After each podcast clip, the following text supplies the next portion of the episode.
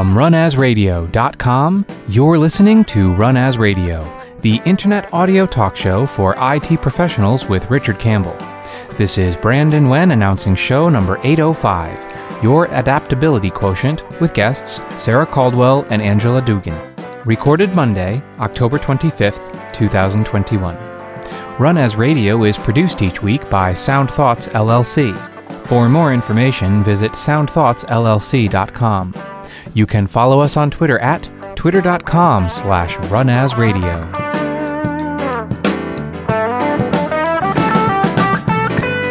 Thank you, Brandon. This is Richard Campbell, and thanks for listening to Run As Radio. I have two guests today. And the first is Sara Caldwell, who loves solving puzzles and has turned her passion into a career that she loves doing, her strengths lying in helping clients work through the nuances of agile and lean practices as she uses these practices every day to help bring order to her own life. And our other guest is Angela Dugan, who is a software consultant turned Microsoft evangelist turned Polaris Solutions ALM consultant and agile coach who's held the position of office director, people lead, and most re- recently, delivery director. And I'm not inserting any bad jokes being, being old. I've known Angela for a number of years, and she is essentially ageless. uh, welcome. Great to see you again, Angela. Nice to meet you, Sara. Uh, thanks for coming on the show. Thank you. Well, it's great to be on, Rich. We've we've known, like you said, we've known each other for a really long time. So I've been looking mm-hmm. looking forward to an opportunity to just nerd out on stuff with you. Well, agile's not the normal subject material for an IT podcast. That normally lives in the developer realm, and yet more and more IT folks I talk about are getting into more practices about sharing and managing code and uh, and and creating sort of sustainable practices about managing infrastructure. So it, it doesn't seem that far out anymore to say, hey, the, these mindsets are useful uh, in the modern infrastructure of an organization. Yeah, various lean and agile principles, I think, think are like I, I think they span across industries. Um, it's not just IT, it's not just business, not just app dev. Um, I use it to manage my own personal chaos, right? So working agreements uh, with, you know, just recently starting to live with somebody um, we have ta- a Kanban board with our tasks, and those tasks are sized. Nice. Um, and uh, we have a working agreement of what we value. Well, what is breakfast but a daily scrum, right? I mean, really. uh, we keep it to 15 minutes. Nice. And you have to stand the whole time while sipping coffee. Yes, exactly. No, I, I like that. That's a great idea. Um, it's uh, fascinating that you say it that way too, because I, a very dear friend of mine who is a middle school teacher, I just moved to a new school and sent a message on the chat saying, do you guys know about this thing called Agile? Because they want to use a Kanban board in the school. And I'm like, hey, welcome to the 20th century or 21st century, so to speak. Yeah, get ready for a lot of sticky notes and looking at your backlog. Don't worry, it's good. You're going to be happier. And that and that's a really interesting thing that you bring up. Um, New Zealand actually uses that for school, and it can I could see that being you know as we're we're doing more learning remotely, having a mm-hmm. backlog mm-hmm. of of items for kids to as they're self learning at home of things that they can pick up. Maybe maybe today in this two hour block they want to learn about a specific you know science thing, and then tomorrow they can pick you know a math problem or a math topic to be able to to talk uh, uh to talk about. So they actually ran in Scrum um, with two week iterations. Um, and if I can think about it, I'll try and find that article and and send it to you if you want to include it in your in your notes. Well, anything that moves away our school system from its original British designs as making factory workers, I think is a good idea. Yeah. Right. This. Oh, really? We're going to move. Going to shuffle from room to room by a bell and work on a particular schedule, and it's rote memorization. Like, a, I loathe that as a student, and it didn't want it for my kids either but it's also not useful skills coming out into the modern world where I think more of this, what do we need to work on today? Can we focus for a couple of weeks on this problem and checking in daily about progress and blockers? That reflects far more the kind of work we're doing these days. Yeah. So, Sara, I read one of your pieces recently around this idea of an adaptability quotient, which I, I mean, I've certainly heard IQs and EQs and so forth, but an AQ seems like another thing. How do you define this? I think it's really uh, do you you know passively withdraw from some sort of change, or you actively work within your environment to embrace the change.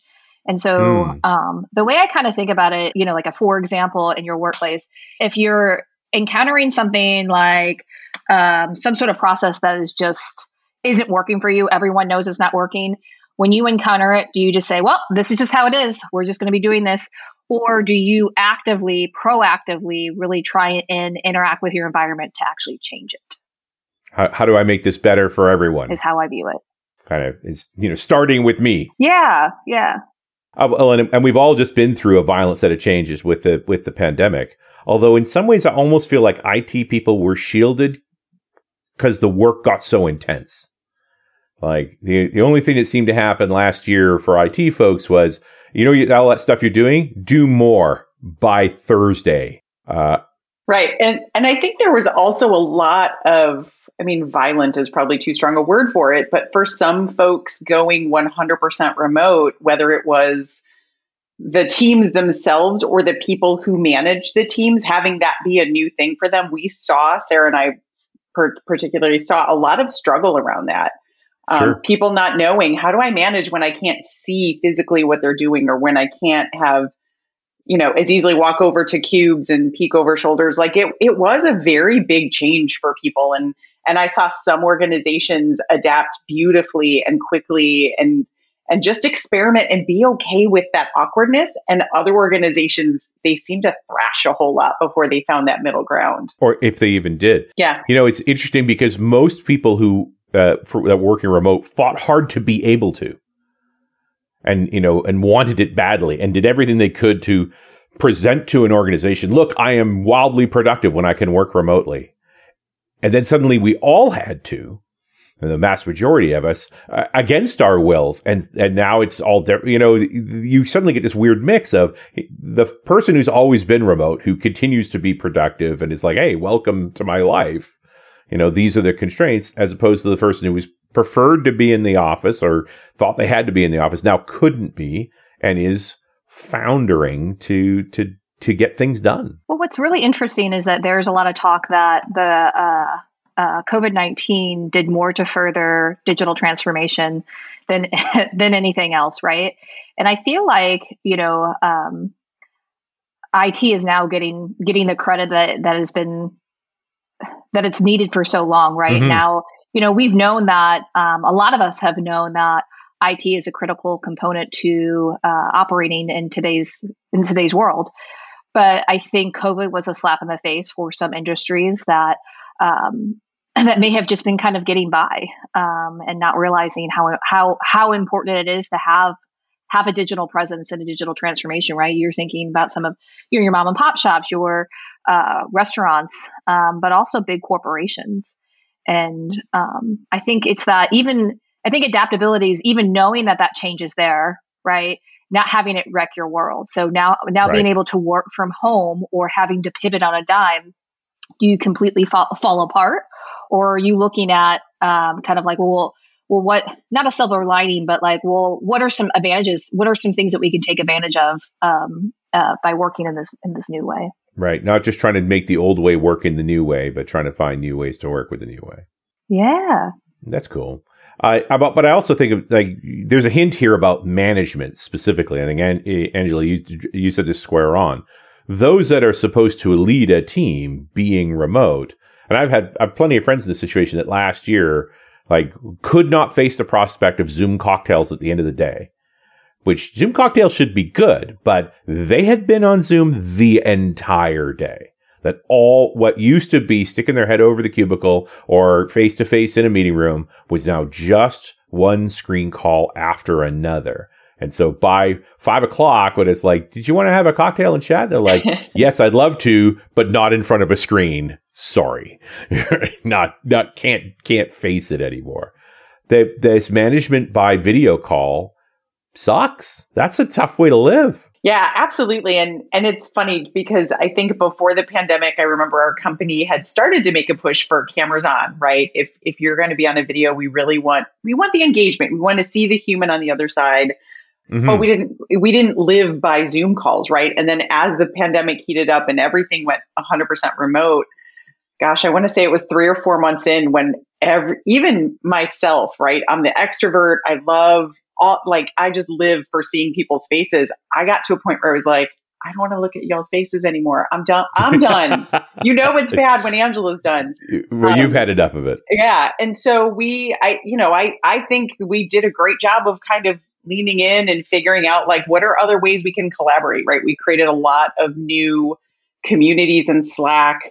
Um, I, I, will forever be grateful to Sara for introducing me to Miro as a tool because we found that that is such a great way to asynchronously throw things against a wall. Like, I just feel like the creativity was like off the charts once we gave people opportunities to find new ways to be productive. And it, it was amazing. Like, it was just such a great thing to see.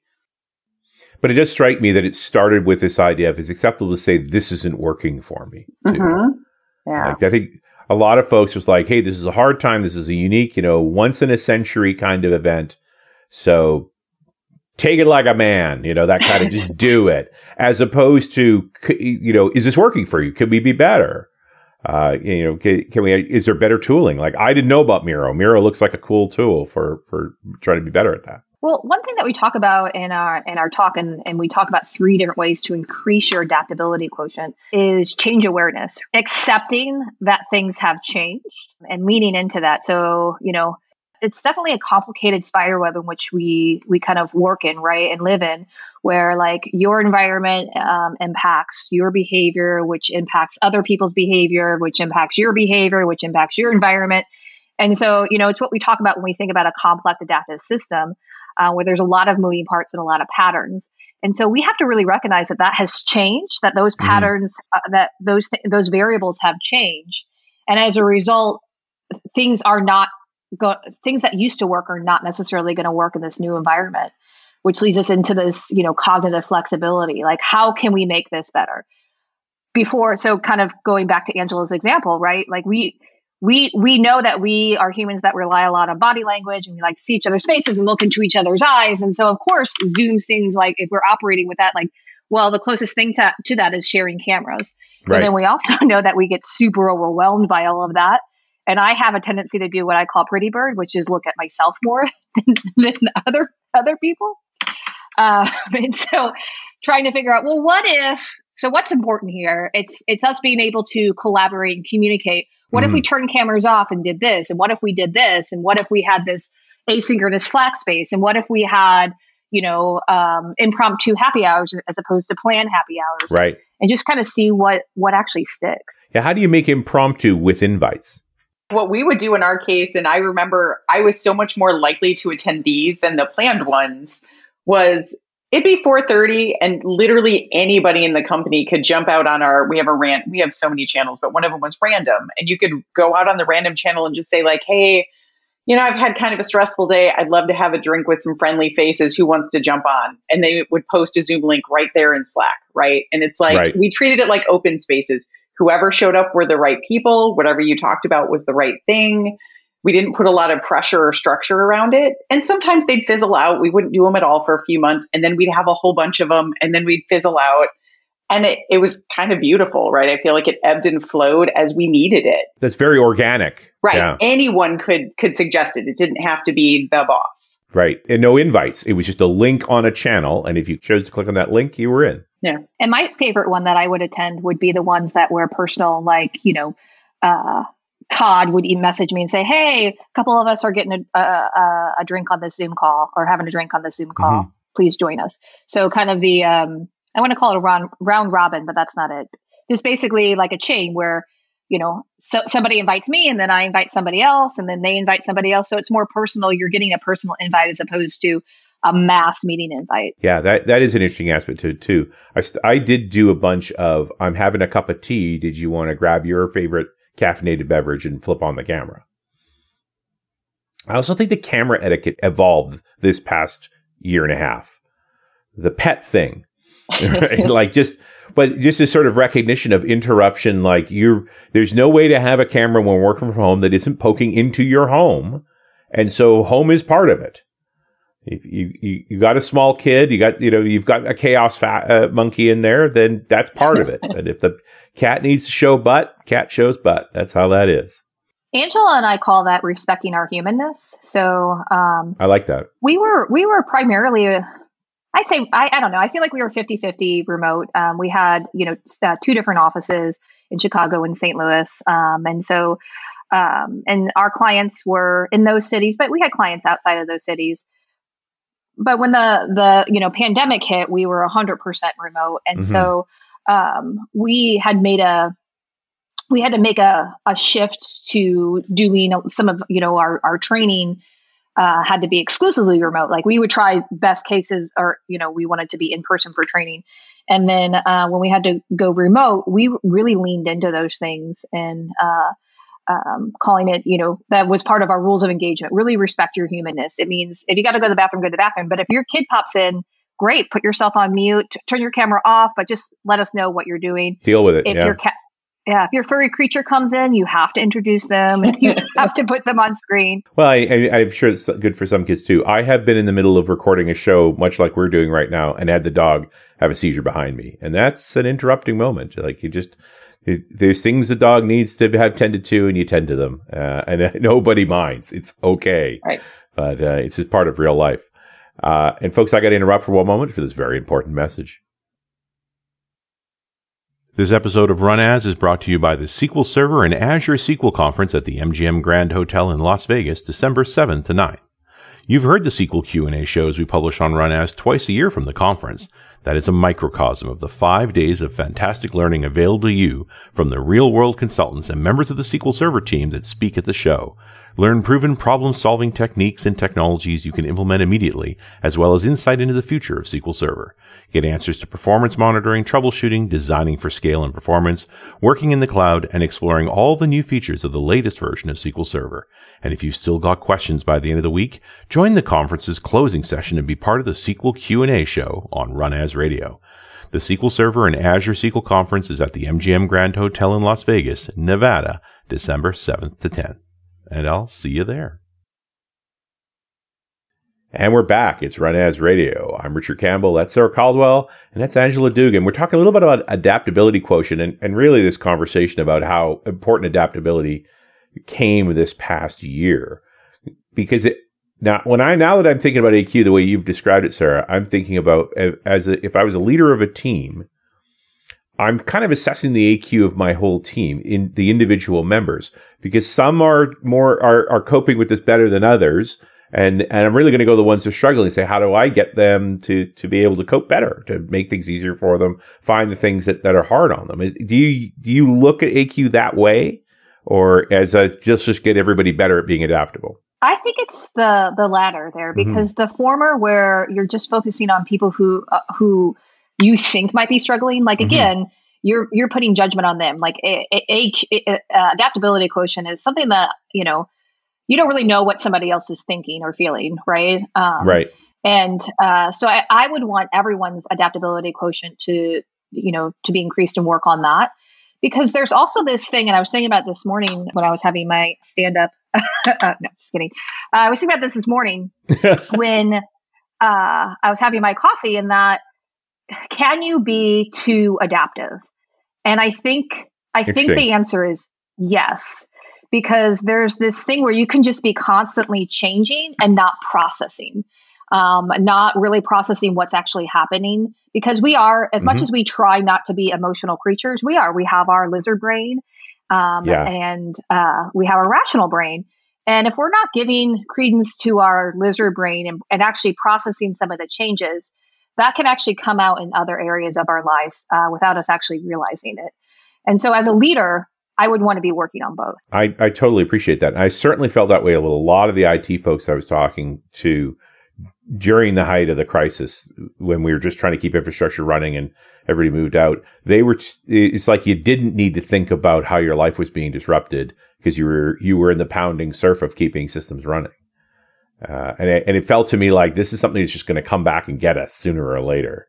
Like you don't get to ignore a once in a century event's impact on your own life just because you're busy. Yeah. yeah, and I think so. I think that that kind of wraps up the third point in our adaptability quotient talk, mm-hmm. which is I think is, is about uh, what we call focused attention, but it's really about figuring out what you can let go of, right? So um, kind of uh, liking it to what Gandhi said, how do you return to zero?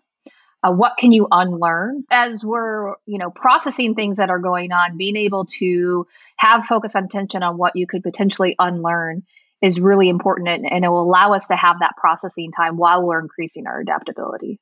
Just need time for all the things. And, and it turns out we all have the same amount of time. Who knew well, and one of the things that I, I, I loved about this talk, so so this was originally Sara's brainchild, and when she invited me to be part of it, I was so excited because I feel like it was just a thing that I knew I knew a little about it. Um, and one of the the things that I think really put my adaptability quotient to the test because one of the things I learned is that it it changes, right? Some some weeks your adaptability is going to be way better than others.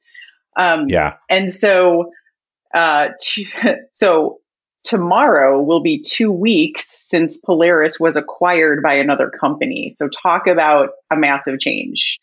Right. So since wow, with- yeah, no kidding. I mean, on one I, on one hand, I'm like, should I say congratulations? I don't know that that's true. It's like it's a change. That's all it is. Nothing more than that. Better, worse, hard to know.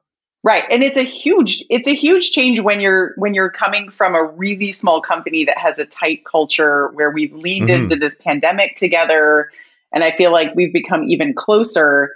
Um, and then, you know, we're still kind of dealing with the pandemic. You know, we're not back to quote unquote normal, whatever it's that's going to be. Yeah.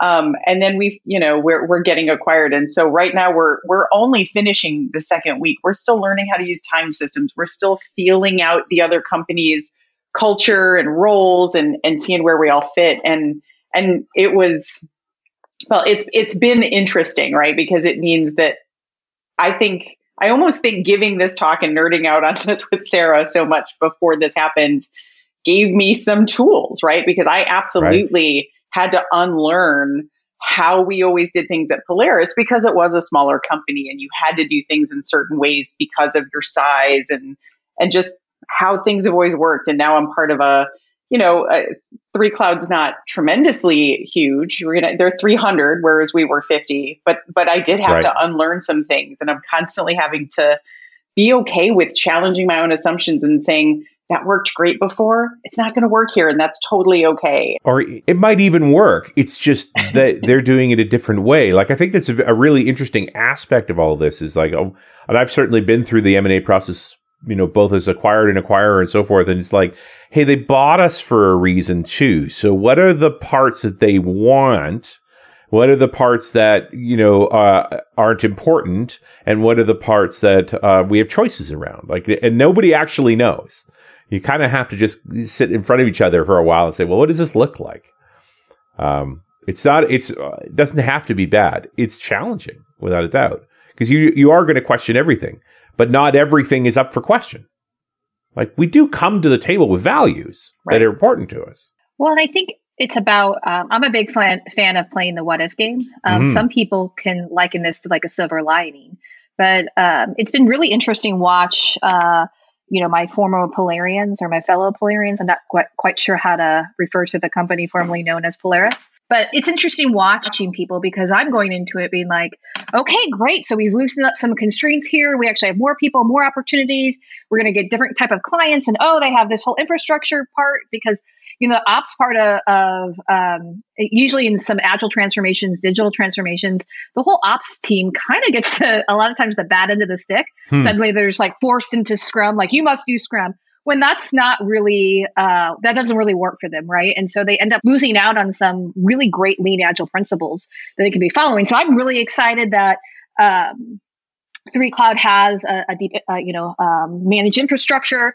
And so i'm i'm playing all these what if games and realizing that the world we used to live in is gone right? Mm-hmm. like and i've i've moved on right good or bad right? Like i'm like I, am a three clouder now, yep. and I'm noticing that some of you know uh, my colleagues are are are still they're not quite there yet, and and that's not what I'm doing isn't necessarily good or bad. What they're doing isn't necessarily good or bad.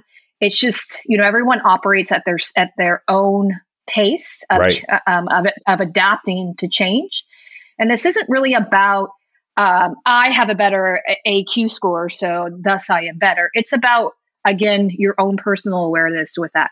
How can i be like where you know angela was talking about how when we were nerding out on the adaptability quotient earlier this year how she was able to generate some insights into how she was behaving. That's really what this is about. It's about right. not what you're going to do to somebody else or judge somebody else about how you can be more adaptive or flexible. This seems like permission to have a meta conversation with yourself right? The how are you feeling? How, what do you feel about change? What works for you? What doesn't? Because often we're too busy doing to to think about how we're feeling about something or really think about where we're going, right? This is this bicycle problem where you kind of need to pedal. The pedaling part is important, but if you don't steer, you're not going anywhere you want to go. Uh, most of the time we, we worry about the pedaling part. It's very easy in IT, especially, I find, just stay in the pounding surf. What is today's crisis? That's what I'm doing today. Thinking about what we have to do next or where we need to go or any of those things. You can avoid that for a long time as long as you keep finding where the building's on fire and doing that. And, and that people consider that good. And I think the pandemic was an excuse to just focus on the fires and not focus on direction and goals and thing, broader things that are important. So there's been a lot of articles written, a lot of studies being done in a scientific manner, be it so, so, uh, sociology or psychology. Mm-hmm. Um, but one that we really borrowed from was Bateman and Crant, and I think it was like in 1993, um, where it talks about the difference between being proactive and reactive, right? And Classic. how that, yeah, and how that um, impacts your success within the office place, right?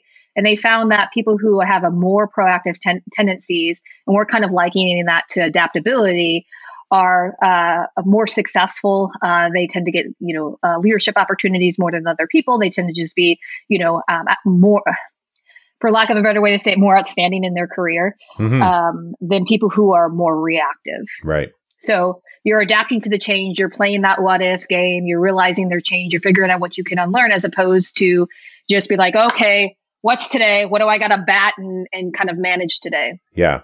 Just tell me what you want me to do. Uh, I've, I've also heard it spun as life's only 10% what happens to you, but 90% what you do about it. So, and it, it. certainly this, the 10% has been a hefty one this past year and a half, but, but it's still, what do you do about it? And you bring up a really good point too, is that, um, you, you know, we kind of talked about, we haven't gone back to normal.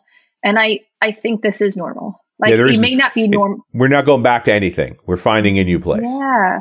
Yeah. And so we haven't 100% landed on uh, on it, but we definitely have found some new behavior patterns that we're mm-hmm. doing, right? Um, there are a lot of companies that have really changed the way uh, their, you know, landscape for their office, right? They're closing down offices and allowing people to permanently work from home. Sure. But you kind of look around the space and go, why is this here? What do we get from it? You know, why would we come back here? I know that uh, I've talked to a lot of folks who are excited to get back to the office and I'm like, after you get back, let's have that conversation again. Because I think you have a memory of the office that's nostalgic, that isn't real. And when you actually get back there, you're going to go, oh yeah, there's that commute part and it sucked. And it's, and I, why am I sitting in this room? Like I managed to build a good working space for myself at home. Why am I leaving it? Like I have stuff there I wish was here, you know, and vice versa. So I, I do think there's going to be a pendulum swing where some folks rush back to the office because they, they have a memory of it being great. And now they're going to realize maybe not so much and maybe swing back the other way again. I think some of the adaptability too that that is coming to light for folks who manage people is that there are effectively different personas. Now I've seen a lot of different articles talking about four personas, seven personas, but effectively mm-hmm. it comes down to there are people who will want to come back to the office and be there all the time for whatever reason. Without Working at home is just not conducive for them to feel effective. Yeah. Some people will want to be 100% remote, right? I I am probably I think they, I forget what they call the persona, but it's kind of the, the, the balanced wellness persona where it's going to be like, I want to be able to go into the work, go into the office when I need to work in the office, but for right. it to be okay for me to be home when I need to, because I've also built this whole new routine, right? I've, I've adapted to working remotely in my personal life as well, right? Right. I have different different habits of walking the dog and spending different time with my husband than I used to because neither one of us commute anymore. And so I've really learned to cherish that stuff that I just didn't know I needed until I had it. And so I think that's going to be an interesting part of as we as people try to go back and redefine normal like are companies going to be adaptable there too or, or are they going to be very polarized like you're coming back or we're all remote because i think there is a middle ground that's really important to recognize and Angela, I think that's a really great point and a really great call to action for leaders here because I've seen some um, organizations double down on going back into the office because they built, you know, right before yeah. the pandemic, they built a nice, a nice, beautiful headquarters. And now they're doubling down and saying, hey, we want everyone to come back to the office because we have the sunk cost of an office building. Seems like a terrible reason to go back to the office. Like, arguably the worst. We own a building. Please use it.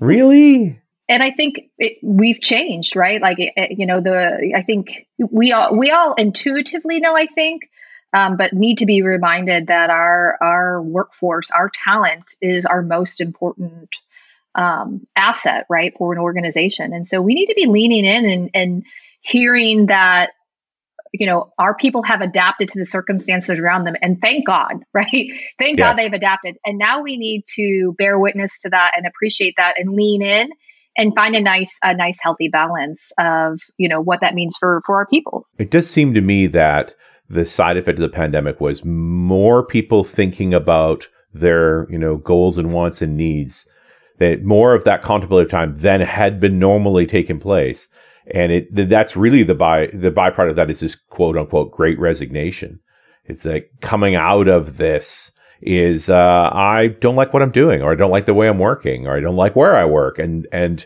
a big reshuffling of of that workload, uh, for better or worse. Right, we are thinking about our work differently. It's it's a natural byproduct of that. Uh, not a bad thing, just it's a thing, and it means yeah, there is no going back. There's only going forward, and and we don't know what it's going to look like. We're still figuring it out. Anecdotally, Last year, I made a bunch of, I made a second show a week for 30, 40, 30 something weeks called the Pandemic Series. Uh, that was specifically on pandemic topics that IT people were concerned about, as well as doing the regular show. But by the fall, I couldn't tell the difference between the two. It, they stopped being pandemic topics; they were just topics, right? It, know, what you know, at, at, some point when you're used, you've got your people working remotely, you ha- and you've moved stuff into the cloud, like you're doing that integration there's no defining line between any of that. It, it, it, in some sense, I feel like the show showed us a path that what normal looked like. It's like, yeah, you happen to, you know, move some more stuff to the cloud and working with people more remotely and different met- eh, building new metric systems for measuring productivity. Like that all happened in the past year or so. And now there's just, it is work. It isn't separate in any way yeah, it it real, really reminds me of uh, you know working in like complex adaptive systems, really thinking about how you don't work to predict the future, but you work to control it. Right. And I really think that that's what this adaptability is. That you're not trying to pr- predict. I'm going to be going back to the office. I'm not going to be going back to the office, but you're building a system in which you can flex to those things, working in a variety of different ways. Be productive either way. I appreciate that. I think that's really fun. So I've included in the show notes a link to the adaptability quotient, your, the video and text about it from uh, June.